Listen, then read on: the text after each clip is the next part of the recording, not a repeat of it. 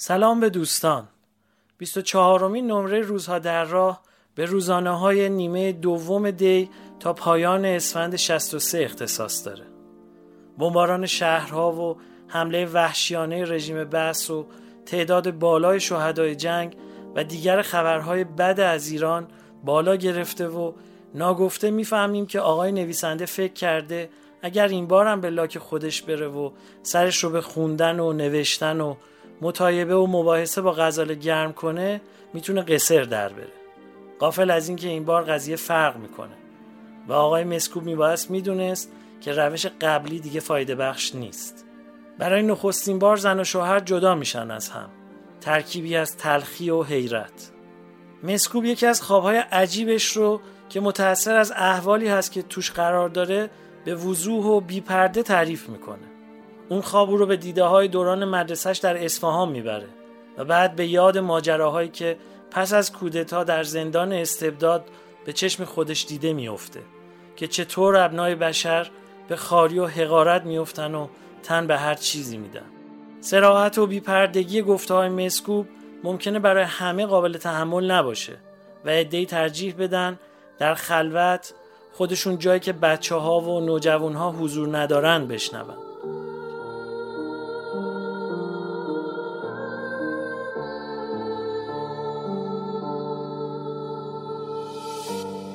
ای عجب دلتان به نگرفت و نشد جانتان ملول.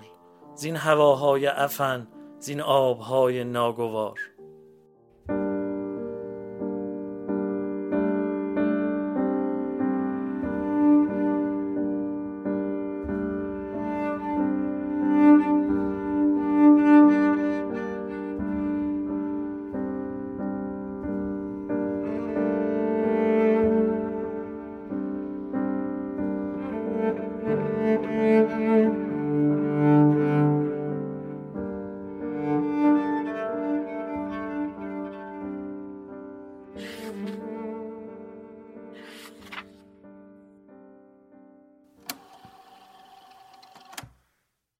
ژانویه 1985 برابر با 19 دی 1363 این روزها سرمای شدیدی است که تا مغز استخوان فرو می رود.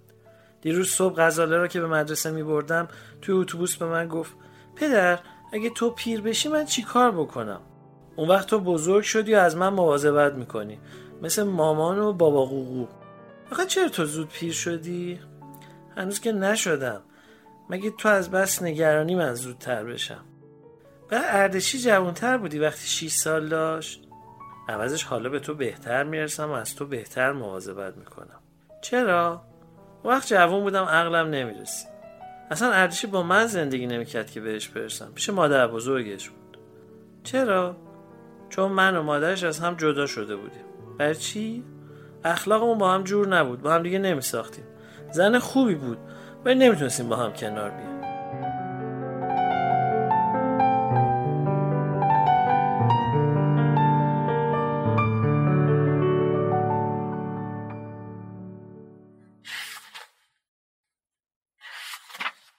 بیست و شیش ژانویه 1985 برابر با 6 بهمن 1363 امروز شنبه است. غزاله از صبح بد اخلاقی می‌کرد. از وقتی که از خواب بیدارش می‌کردم. مدتی با هم تیله بازی کردیم بهانه می‌گرفت. جر زد دعواش کردم گریه کرد. آخر سر گفت پدر من رو ببخش من اخلاقم بده. آخه چته؟ ناراحتم. از چی؟ داقاجی جان هر شب خوابش رو می‌بینم که باهاش تو بهشتم. خیلی براش ناراحتم. می‌دونم می‌دونم که دیگه هیچ وقت نمی‌تونم ببینمش تا آخر. تا پنجاه قرن دیگه. منش ناراحتم. خب می‌دونم عزیزم ولی کاری نمیشه کرد منم مادرم مرد. آدم چاره نداره. باید قبول کنه که اینجوریه. مادر تو پنجاه قرن میشه که مرده. تازه تو بزرگ بودی. من داغاجی جانمو خیلی کم دیدم. چرا من بچه بودم مرد؟ در ضمن مرتب گریه می‌کرد و حرف می‌زد. چرا به من گفتین؟ چیکار می‌کردیم؟ دروغ می‌گفتیم؟ نه اصلا نمی‌گفتین. خوب شد. اریک نمی‌دونه اگه می‌دونست خیلی گریه می‌کرد. من خیلی دوستش داشتم. از همه بیشتر دوستش داشتم. از تو هم بیشتر. برای من خیلی کارا می‌کرد. با من بازی می‌کرد عروسکامو درست می‌کرد. لباسمو میشست اتاقمو همیشه جمع می‌کرد. منو دوست داشت. من خیلی براش گریه می‌کنم. هیچ وقت یادم نمیره. مدتی غزاله رو نوازش کردم بوسیدم و اشکاشو پاک کردم. خیلی دلم سوخته بود. کاری من دستم بر نمی اومد کم کم آروم گرفت. بعد پرسید پدر میشه من زودتر بمیرم؟ برای چی؟ برم تو بهش داغاجی جان رو ببینم. من دارم می‌خواد تو بهش همین قدی باشم. هشت سالم باشه مثل حالا. و بعد از لحظه سکوت اضافه کرد همین جوری هم باشم. دستام گوش داشته باشه. دیروز با غزاله رفتیم چرخ سواری. در بلوار راسپای پستر کمک به جزامی ها رو به اون نشون دادم. درس های بدون انگشت یک جزامی بزرگ روی شونه های بچه در آستانه جزام با این شرح که اگه کمک کنین این یک مثل اون یکی نخواهد شد. گفت پدر چرا کمک نمی کنی؟ گفتم می‌کنم. توضیحات مفصل دادم و بازپرسی غزاله قطع نشد. کلافم کرد. در راه برگشت جلوی کلیسای چند فرانک بهش دادم انداخت توی قوطی کمک به جزامی خیلی تشکر کرد. خیلی زیاد و بعد گفت پدر دلمو روشن کردی که به هم پول دادی تونستم کمک کنم. سوالهای مفصل دیگه هم بود درباره علت مرض. گفتم بیابی، کسافت، فقر از جمله علتهای اصلی. پس از گفتگوی زیاد راه حل پیشنهادی غزاله. خب یه اریسو از فرانسه بکشم به آفریقا. گفتم نمیشه. راه های دیگه پیشنهاد کرد همه از همین نوع.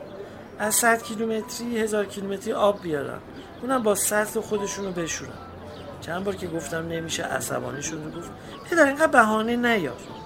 دسته دیگه سوال ها در این باره بود که خدا چرا این مرض آفرید چه جواب می‌شد داد که به عقل بچه به عقل بچه و بزرگ راست بیاد؟ حالش به شدت دگرگون شده بود و چون می‌دید من با خون سردی جواب میدم گفت تو به اندازه من دلت نمیسوزه. تو کمک نمی‌کنی.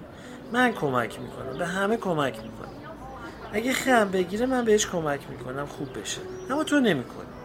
از مرض ترسیده بود. می‌پرسید واگیر داره یا نه؟ گفتم داره. پرسید در فرانسه هست یا نه؟ گفتم نه بیشتر در آفریقاست بعد سوالای فراوون درباره اینکه در کجای آفریقا و چجوری و طرز نگهداری و معالجه و از اینجور حرفا. مخصوصا که اگه واگیر داره چرا با دیگران تماس می‌گیرن؟ اما اولی که گرفت تنها می‌شد که بقیه نگیرن. اما یکی بس بود. 13 فوریه 1985 برابر با 24 بهمن 1363 امروز صحبت دست غزاله دیوونه شدم. در در برگشتم کفش و کلاه و پرت کردم و نر زنان گفتم من نمی‌تونم ببرمش. گیتا فوری لباس پوشید و بردش. از رخت خواب بیرون نمیاد. این گرفتاری اول. غزال جان عزیزم دخترم. پدر یه دقیقه یه دقیقه یه دقیقه دیگه. قول قسم. بعد خواب در مسترا امروز کتاب میخون. هرچی می‌گفتم بابا حالا وقتی کتاب خوندن نیست. اون می‌پرسید پدر این کیه؟ اون کیه؟ عکسای کتاب بالانشین گیتار نشون می‌داد. بعد نوبت صبحونه رسید. زود باش عزیزم دیر شده دیره نمی‌رسیم بعد از همه اینا کراوات من رو گرفت که پدر به گردن من ببن ببینم چه جوری میشم. بستم. به گردن دیگری درست گره نمی‌خورد. به زحمت منصرفش کردم. آخرش نوبت کلاه گیتار رسید که بذاره سر خودش رو جلوی آینه خودش رو ورانداز کنه. هرچی هم بگی فایده نداره. وای به وقتی که پیله می‌کنه. گذشته از اینا این روزا هر سمون خسته ایم. از کار از این هوای گوه و این زندگی گوهتر. مدتی فرصت هیچ کاری ندارم. این جزوه مزخرف. به اضافه گرامر کذایی عربی تمام وقتم رو میجوه و توف می‌کنه و هر فرصت دیگه ای از من گرفته. کسافت کاری خوردریز دفترم قوز بالا قوزه. پس فردا با غزاله میرم لندن یه هفته پیش حسن میمونیم. هم فال هم تماشا. کمی کار و کمی تنبلی. گیتا هم میره روم پیش فرهاد. مهمونای ناخوندن باز دارن سرازی میشن تا بشاشن به قفسی که توش تپیدیم.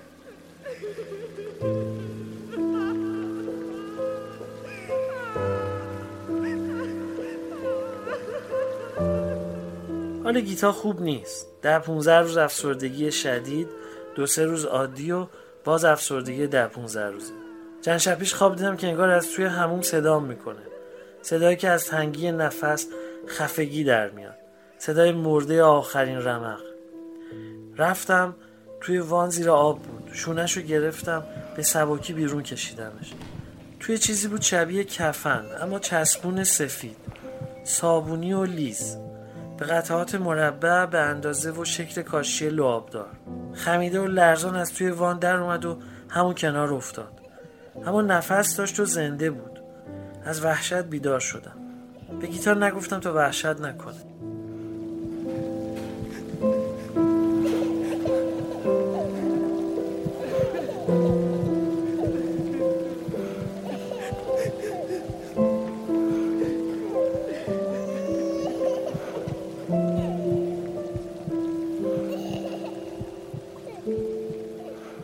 خواب عجیب و وحشتناکم درباره خودم دیدم.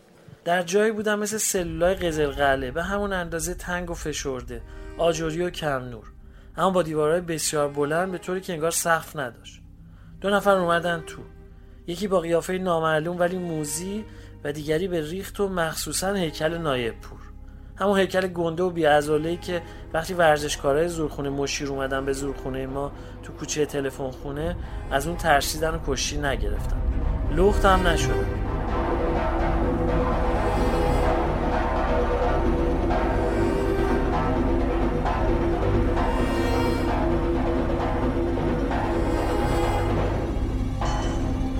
هرچی مرشد اصلا تعارف کرد لونگ نبستم. در صورتی که مهدی صد رو منم توی گود بودیم و مهدی صد که هیچ منم به راحتی نایمپور رو زمین می‌زدم. برای همین هرگز با من سرشاخ نمیشون خلاص دو تا اینجوری. اومدن تو سلول گفتن لخ شو می‌خوایم تو رو بکنیم شرایط شرایط قزل قله بود. نمی‌تونستم از کونم دفاع کنم. نه از کونم نه از جونم. افتادم به التماس. نایپور جز هیکل گنده اسلحه‌ای نداشت. ولی اون یکی چیزی مثل شلاق یا باتون تو دستش بود. من چون باطمه سه کنج سلول نشسته بودم. کونمو چسبونده بودم کنج دیوار رو التماس می‌کردم که یکی رسید و در سلول رو باز کرد و ماموران تجاوز رو صدا کرد و بود. هیچ نمی‌دونم این فرشته نجات کی بود و چه جوری بود. هیچ نشونه ای نداشت. پیدا نبود.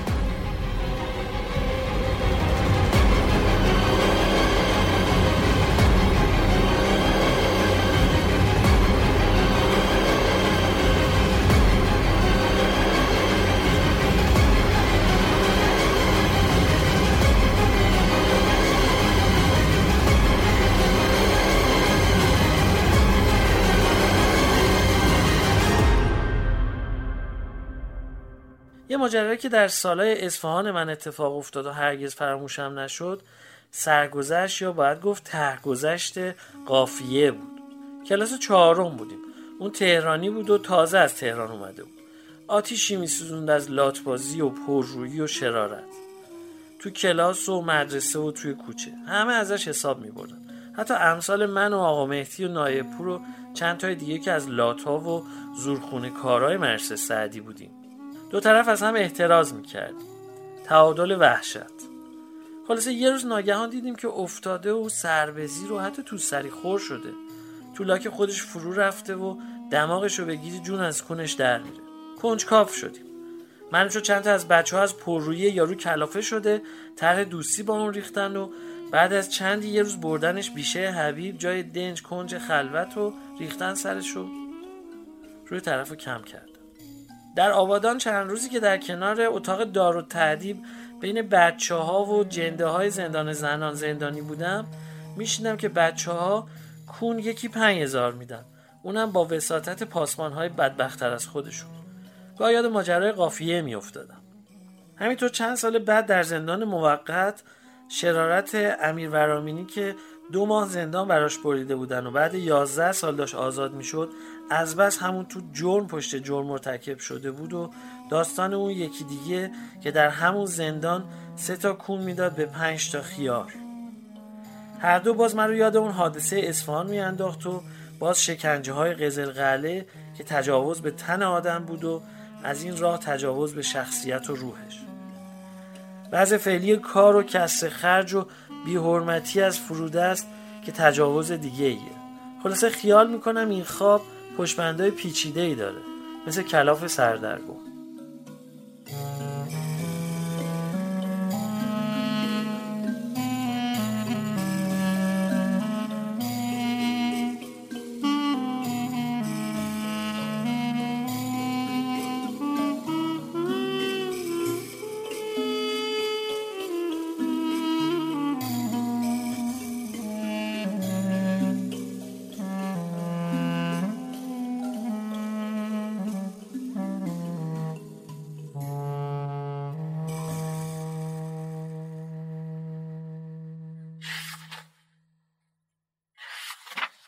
20 فوریه 1985 برابر با یک اسفند 1363 با غزاله در لندن هستیم پیش حسن و ناهید. 15 هم اومدیم. غزاله برای گذراندن چند روز تعطیلی و دیدن امو حسن منم برای مصاحبه های کذایی هاروارد با تیمساران یه و شین قرار داشتم.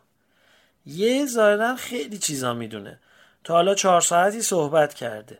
تصویری که از ساواک عرضه می‌کنه در حقیقت شمایل امامزاده معصومه. اینجا اشاره کنم که این یه ظاهرا منوچهر هاشمی رئیس شعب استانی ساواک در فارس و خراسانه و همینطور رئیس اداره کل ضد جاسوسی ساواک که مسکوب در فوریه و اکتبر 1985 که همین الانه که ما داریم می‌خونیم توی لندن باش مصاحبه کرده. اصلاح گمرکات توریسم مطالعه کشت مروارید بهره برداری از صدف خلیج فارس رفع قائله فارس کندن شر حیات داوودی از سر مردم خارک و تحویل جزیره به شرکت نفت. کمک به پیشرفت اصلاحات ارزی در خراسان و موارد متعددی مثل این. افسران فارغ تحصیلان دانشکده افسری را یک ماه و چند روز زودتر افسر کردن علتش این بود که یه نگرانی های از مرزهای شمال داشتن. یه تجمع قوای شوروی را در مرز استنباط کردن. یه مقدارم تبلیغات رادیویی بر علیه ایران از قفقاز و سایر جاها می‌شد که ایران حکومت ایران با آلمان نازی این فتح خان حیات داوودی که الان بهش اشاره می‌کنه توی مهر ماه 43 در پادگان باغتخت شیراز اعدام میشه. جزیره خاک می‌رسه پدریش بوده اما محمد پهلوی قصد داشته که سند این جزیره رو به نام خودش بزنه. فتح الله خانم نمیپذیره و پیشنهاد معاوضه جزیره با زمین های مرغوب در منطقه شاهرود هم رد می‌کنه. خلاصه با اجرای طرح اصلاحات ارزی کلا خریداری زمین های خاک منتفی میشه و بعد از سرکوب شورش های جنوب توسط ارتش این فتح خانم اعدام میشه که حالا این مامور ساواک داشته به اون ماجرا اشاره می‌کرده. هنوز به چیزای دیگه ای نرسیدیم. تا حالا دفاع غیر مستقیم و پنهان اما جانانه از خودش رو ساواک کرده. سر گندش زیر لاحافه البته اگه بخواد نم پس بده. وسیله آشنایی ما کاف عین بود. آدم تودار خونسرد و آبزیرکاری به نظر و اما دومی که بیشتر خدمتش رو در گارد گذرونده. از پاریس قرار گذاشتیم و در لندن تاکید کردم و دیروز رفتم برومس یه ساعت و نیم با قطار تندرو راه بود. رسیدیم. یه پارچه به تعارف برگزار شد. نهار مفصل قرمه سبزی و اسکالوپ و سالاد و دو جور شراب و دو جور کیک دسر و اما اصل مطلب. تیمسار میگه من خودم مشتاقم داوطلبم اما باشه بعد. حافظم خوب کار نمی‌کنه باید به خاطر بیارم. با این ناملایماتی که دیدیم و از این حرفا. هرچی گفتم تیم سار خودتون قرار گوشین اصراری در کار نیست. اگه نمی‌خواین خب بگین. نه نه نه نه اختیار دارین. جان شما من اصلا خودم داوطلبم. باید این حرفا گفته بشه. اما بهتر اول خوب به خاطر بیارم. آخه حافظه من. خلاص از اینجور بهانه کار اقامت من اینجا قطعی شده. یکی دو هفته دیگه مدارکمو میدن و می‌تونم سفر کنم. میام پاریس اونجا. فعلا چیزی ضبط نکنین و بعد رو به زنش می‌کرد و می‌گفت اون دختره اول گفت تشریفات اداره 6 هفته طول می‌کشه. بعد که تلفن کردیم گفت 8 هفته. چطوریه؟ زنش هم گفت آخه اینا که می‌دونین چقدر تنبلن. چقدر هر کاری اینجا طولانیه. خلاصه سر در نیاوردم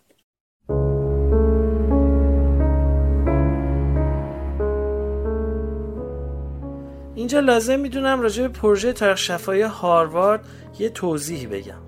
پروژه تاریخ شفایی هاروارد و حبیب لاجوردی در سال 59 کلید زد که پیروز یعنی سه مرداد 1400 حبیب لاجوردی از دنیا رفت. حبیب لاجوردی فرزند محمود لاجوردی بنیانگذار گروه صنعتی بهشهر بود و تو امریکا ام بی خونده بود. یه دوره میاد ایران و در کسب و کار خانوادگیشون مشغول میشه. اما بعد برمیگرده امریکا و بعد از انقلاب هم زیر نظر دفتر مطالعات خاورمیانه دانشگاه هاروارد پروژه تاریخ شفایی رو پیش می‌بره. تو این پروژه مجموعا با 139 نفر از رجال و صاحب منصبان ایران گفتگو شده. عمدتا رجال دربار پهلوی هن اما میونشون شاهزاده های قاجاری و ابوالحسن بنی صدرم دیده میشه.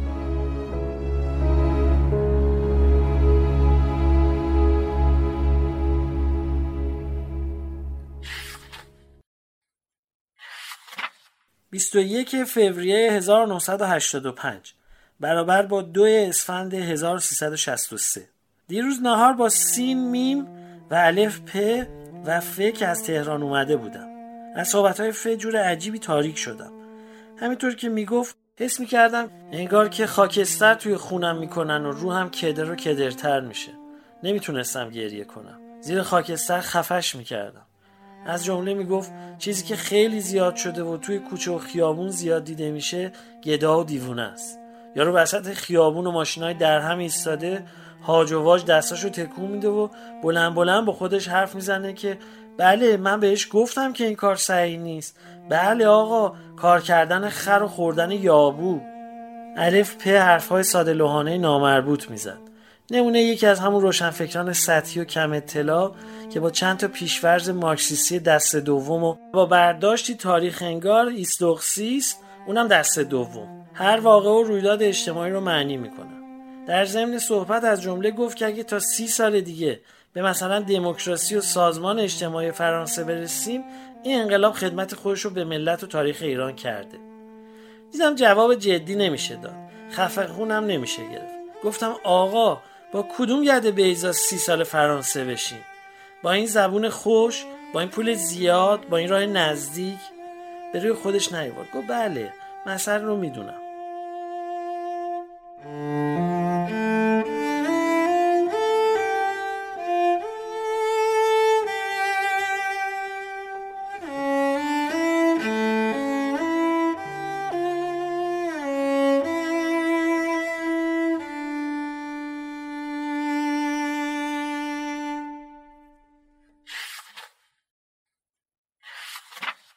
28 فوریه 1985 برابر با 9 اسفند 1363 در لندن که بودیم یه شب موقع خواب به غزاله گفتم دندون و دستوروت رو بشور که بخوابی.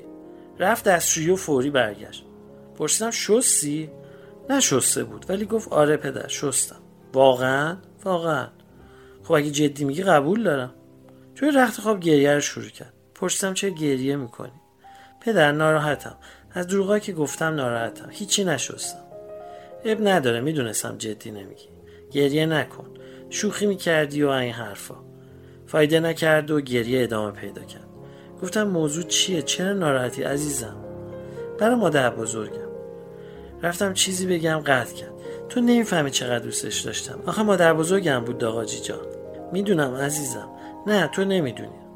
خودم رو نونور کردم و گفتم پس اگه پدر مادرت مرده بود چقدر گریه می‌کردی؟ خیلی کمتر. پدر خیلی کمتر. من اون از همه شماها بیشتر دوست داشتم. پدر تو می‌دونی تو رو چقدر دوست دارم. اونو بازم بیشتر دوست داشتم. آخه تو که گفته بودی اونو تو بهش دیدی. دروغ گفتم. خوابشو دیده بودی؟ نه خوابشم دروغ بود. دروغ گفتم. غزال جان تو با این قصه که می‌خوری اونو ناراحت می‌کنی. مگه دوستش نداری؟ کیو؟ شما همش این دروغا رو به من میگین. چرا؟ اون دیگه نیست. من هیچ وقت هیچ وقت نمیبینمش. گریه نکن نازنینم. بالاخره میبینیش. ترسیدم و فوری اضافه کردم بعد صد سال.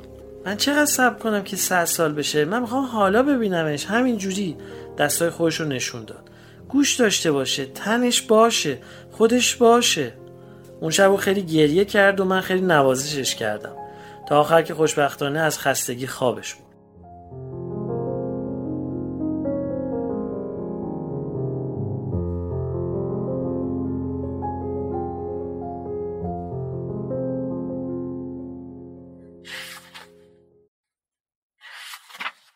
15 مارچ 1985 برابر با 24 اسفند 1363 دیروز غروب برای دیدن غزاله رفتم به خونه. خیلی غمزده و افسرده بود. پژمرده شده بود. به معنی واقعی. یعنی درست مثل گلی که برگاش فرو بیفته. رنگاش کدر بشه و به سختی روی شاخش بند باشه. چشماش ساکت بود. کمتر نگاه می‌کرد. حرفم نمی‌زد. تری رو در کتابچه نقاشی رنگ می‌کرد. تا آخرم بهتر نشد. بعد از خوابش رفتم.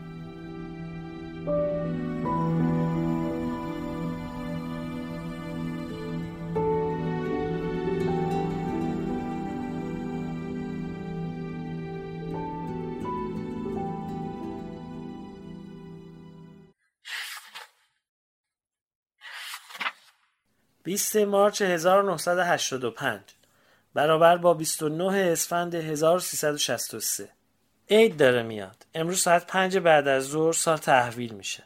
دو تا کتاب برای خودم عیدی خریدم. از ریلکه و هرمان برخ. از ریلکه دفترهای مالت لاوریس بریگه و از هرمان برخ مرگ ویرژیل.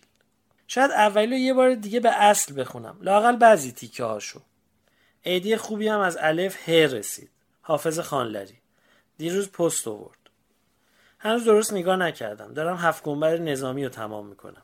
بعد از سی و چند سال برگشتم به نظامی و این بار با این نیت خیر که بزرگی او رو دریابم و بیش از این از او بینصیب نمونم. ولی متاسفانه هنوز نتونستم. به نظرم میاد که بیشتر شاعر تواناییه نه بزرگ. استادی و تردستی او در سخن اکثرا منو به یاد سعدی میاندازه. ولی باورم نمیاد در حد بزرگانی چون او باشه. فردوسی و حافظ که دیگه جای خود دارن. در خمسه از شور و حال مجنووار و بیخیشتن دیوان شمس نشونی نیست. البته هنوز هیچ قضاوتی ندارم. پرت و پلا میگم. بعد یه بار دیگه اقلا خسرو و شیرین و لیلی و مجنون هم بخونم. دیشب شنیدم اراقی ها مسجد جمعه اصفهان رو زدن. پل خاجورم قبلا شنیده بودم. سعی می‌کنم فکر نکنم.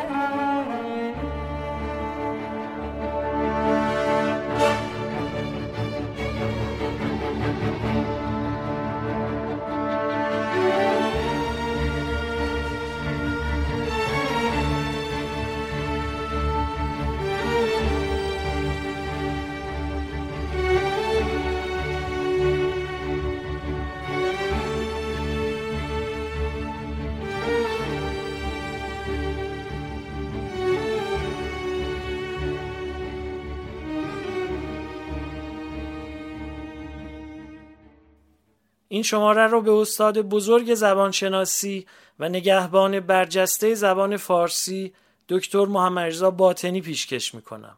باطنی نگاهی پویا و روی کردی معقول و معتدل و کاربردی و واقع بینانه به زبان فارسی داشت. تحولات و تغییرات زبان رو به رسمیت میشناخت. زبان رو متعلق به مردم می‌دونست. در تعیین درست و غلط به تداول لغات و اصطلاحات در زبان مردم اهمیت می‌داد. همچنین مخالف افراد در محاور گرایی و شکست نویسی بود. به ظرفیت و توانایی زبان فارسی عمیقا باور داشت. باور داشت که زبان فارسی در ساختن لغات و اصطلاحات علمی ناتوان نیست و نارسایی کنونی زبان فارسی در برابر حجوم مفاهیم و مقولات علمی و فناوری به مرور زمان برطرف خواهد شد. باطنی زبان فارسی رو نه در خطر بلکه در بحران می‌دید. بحرانی گذرا.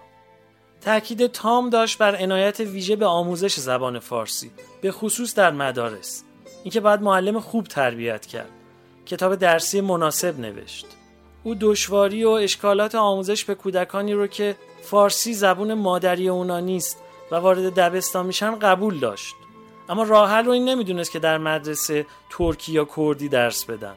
به زبونهای بومی و محلی احترام میگذاشت اما معتقد بود همه ایرانیان باید زبان فارسی رو به عنوان زبان رسمی و رابط بیاموزند و هیچ راه دیگه ای نیست. ایشون با آن به نارسایی خط فارسی طرفدار تغییر خط نبود. تغییر خط فارسی رو نه عملی می‌دونست و نه به مسلحت اما به اصلاح و سامان دادن خط فارسی و تدوین دستور خط فارسی اعتقاد داشت. درباره وحدت ملی هم نظرش این بود وقتی ملت و دولتی صاحب پرستیج باشه اصلا اعضای ملت دلشون نمی‌خواد به کشوری بیگانه بپیوندند. معتقد بود وحدت ملی از راه بست آبادانی و گسترش رفاه عمومی و رفع تبعیض و ظلم و احقاق حقوق انسانی و آزادی مردم محقق میشه نه با اعمال زور. با این همه چون معتدل و واقعبین بود تحریکات سیاسی و انگولک دشمنان یک پارچگی ایران رو هم همیشه در نظر داشت. محمد رضا باطنی با عزت نفس و آبروداری و سربلندی بیمثالش و بی هیاهو به توسعه و مایورتر کردن زبان فارسی پرداخت. پس از انقلاب دیگه به دانشگاه نرفت. باطنی از نخستین استادانی بود که به بازنشستگی اجباری تندر داد. پس از درگیری لفظی که در خصوص رابطه انقلاب و فرهنگ با اعضای ستاد انقلاب فرهنگی جلال الدین فارسی عبدالکریم سروش شمس آل احمد در جلسه در دانشگاه حقوق داشت به اجبار بازنشسته شد. پاسخ دانشجوهاش هم اینجوری داده بود. خلاصه هم به خودم گفتن هم برام پیغام گذاشتن که یا تقاضای بازنشستگی می‌کنی یا از دانشگاه بیرونت می‌کنیم. منم تقاضای بازنشستگی کردم و اومدم خونه. بازنشستگی من در شهریور 60 بود و من اون موقع 47 سال داشتم. زندگیش به اسرت افتاد و دوریش از دانشگاه رنجورش کرد. اما پایمردی کرد و وقتش رو صرفا صرف نوشتن و پژوهش و فرهنگ نویسی کرد. من سال 1346 1146 رسما وارد دانشگاه تهران شدم به عنوان استادیار. کماکان درسم رو می‌دادم و بعدم دانشیار شدم. تا اینکه تا اینکه انقلاب شد انقلاب شد و در یک سال در یک سال که قبل از این بستن دانشگاه ها بود یک سال دانشگاه به صورت شورایی بله. اداره می شد و من در اون یک سال نماینده استادا بودم و خب دیگه در اون یک سال خب معلوم شد که من خیلی سینه چاک انقلاب اسلامی بله. نیستم بنابراین کم کم دور اطرافیان و رئیس دانشگاه و اون آدمانی که بودن نا یه جوری کینه من رو به دل گرفتن که یه جوری از دست من راحت بشن تا اینکه ضربه آخر در اینجا فرود اومد که اون پنج نفری که ستاد انقلاب رو تشکیل داده بودن که عبارت بودن از آقای سروش آقای جلال الدین فارسی شمس آل احمد یه دو نفر دیگه بودن دیگه. بعد اینها در دانشکده حقوق اومده بودن که برای استادا صحبت کنن. خودشون داشتن یه حرف می‌زدن و میبریدن و میدوختن. بله. بعد من گفتم که آقا یه خورده خلاصه تر صحبت کنید که ما بتونیم حرف بزنیم. و من بهشون گفتم که آقا اولا که در فرهنگ نمیشه انقلاب کرد. فرهنگ یه چیزیست که ما از زیر کرسی یا از بچگی با شیر اندرون شده با خون به در شود. حالا فرض می‌کنیم که بر خاطر شما فرض می‌کنیم که بشه در فرهنگ انقلاب کرد. آیا برای این انقلاب یه ستاد لازمه؟ حالا باز هم فرض می‌کنیم که یه ستاد لازم باشد. آیا شما پنج نفری که اینجا نشستید بهترین آدمایی هستید که می‌تونستید این ستاد رو درست کنید؟ که این دیگه بله. کبرا شد بله. بعد از طریق ظاهرا رئیس دانشگاه و رئیس دانشکده و اینا به مدیر گروه پیغام داده بودن که ایشون بایستی که تقاضای بازنشستگی کنید و اگر تقاضای بازنشستگی نکنید وقت مجبوریم که بیرونش کنیم. بله. بعد از بازنشستگی من دچار یه بحران روحی بسیار عجیب غریب شدم. از یک افسردگی شدید یک افسردگی شدید و که دیگه اصلا نمی‌تونستم طرف دانشگاه برم از خونه بیرون نمیمدم خیلی وضع بدی داشتم. اینجا باید از همسرم یاد کنم که واقعا در این بحران چقدر به من کمک کرد و چقدر بردباری نشون داد در اون بد اخلاقی و ریختگی به هم ریختگی. تا اینکه یک روزی به من گفت که خب حالا دانشگاه رو بستن تو که به هر حال انگلیسی که بلدی که خب ترجمه کن. این یک زنگی برای من به صدا در آورد و من گفتم خب این راست میگی من به هر حال نمی‌تونم که همجور بشینم صبح تا شب تو خونه. بعد شروع کردم به یک سری کتاب ترجمه کردم. دیگه اصلا اینقدر از زبانشناسی بدم میمد که هیچ کتابی راجع به زبانشناسی ترجمه نکردم. دیگه شروع کردم به ترجمه کتاب های علمی. که دارت المعارف مربوط به کتاب خواب نمی‌دونم مغز و رفتار اینجور چیزهایی که ساخت و کار ذهن اینجور کتاب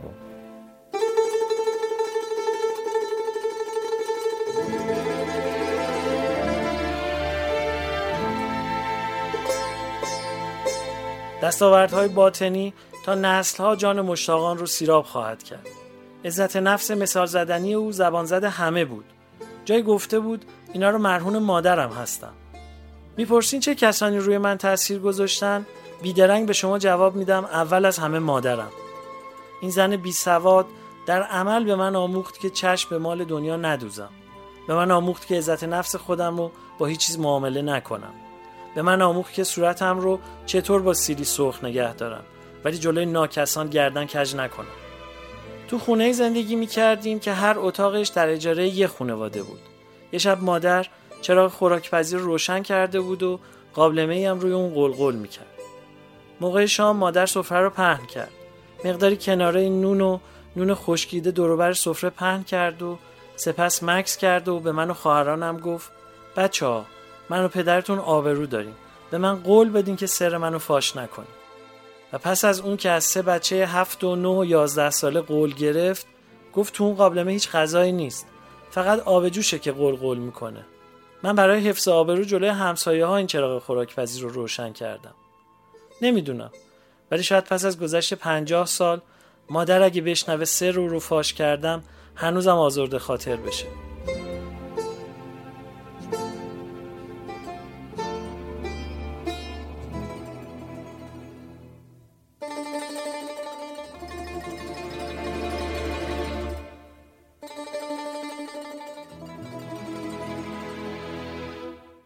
این پادپخش به خانش و خواستاری من محمد حسین بنکدار تهرانی و با یاری همراهانم مجید فضائلی و فاطمه باغری و زهرا شمیرانی پی در پی آماده میشه و یه هفته در میون پنجشنبه ها منتشر و پخش میشه و به گوش شما می‌رسه. ممنون میشیم که به دوستان و کسانتون ما رو معرفی کنیم به کسانی که ایران و فرهنگ رو دوست دارن و شنیدن تاریخ سالهای اخیر میهن ممکنه براشون جالب توجه باشه. شنیدن برخی نمره ها و احوالی که مسکوب ازش میگه شاید برای همه آسون نباشه. اما این ماجراها حکایت روزهایی هست که به مردم ما و کشور ما رفته و ما فکر می‌کنیم باید اونها رو دنبال کنیم. بدونیم و از تجربهش پلی بسازیم برای فردایی که این اشتباهات توش نباشه. مشو در همزه آه و ناله بسیار ما ای گل. که عاشق هرچه دارد همچو بلبل بر زبان دارد.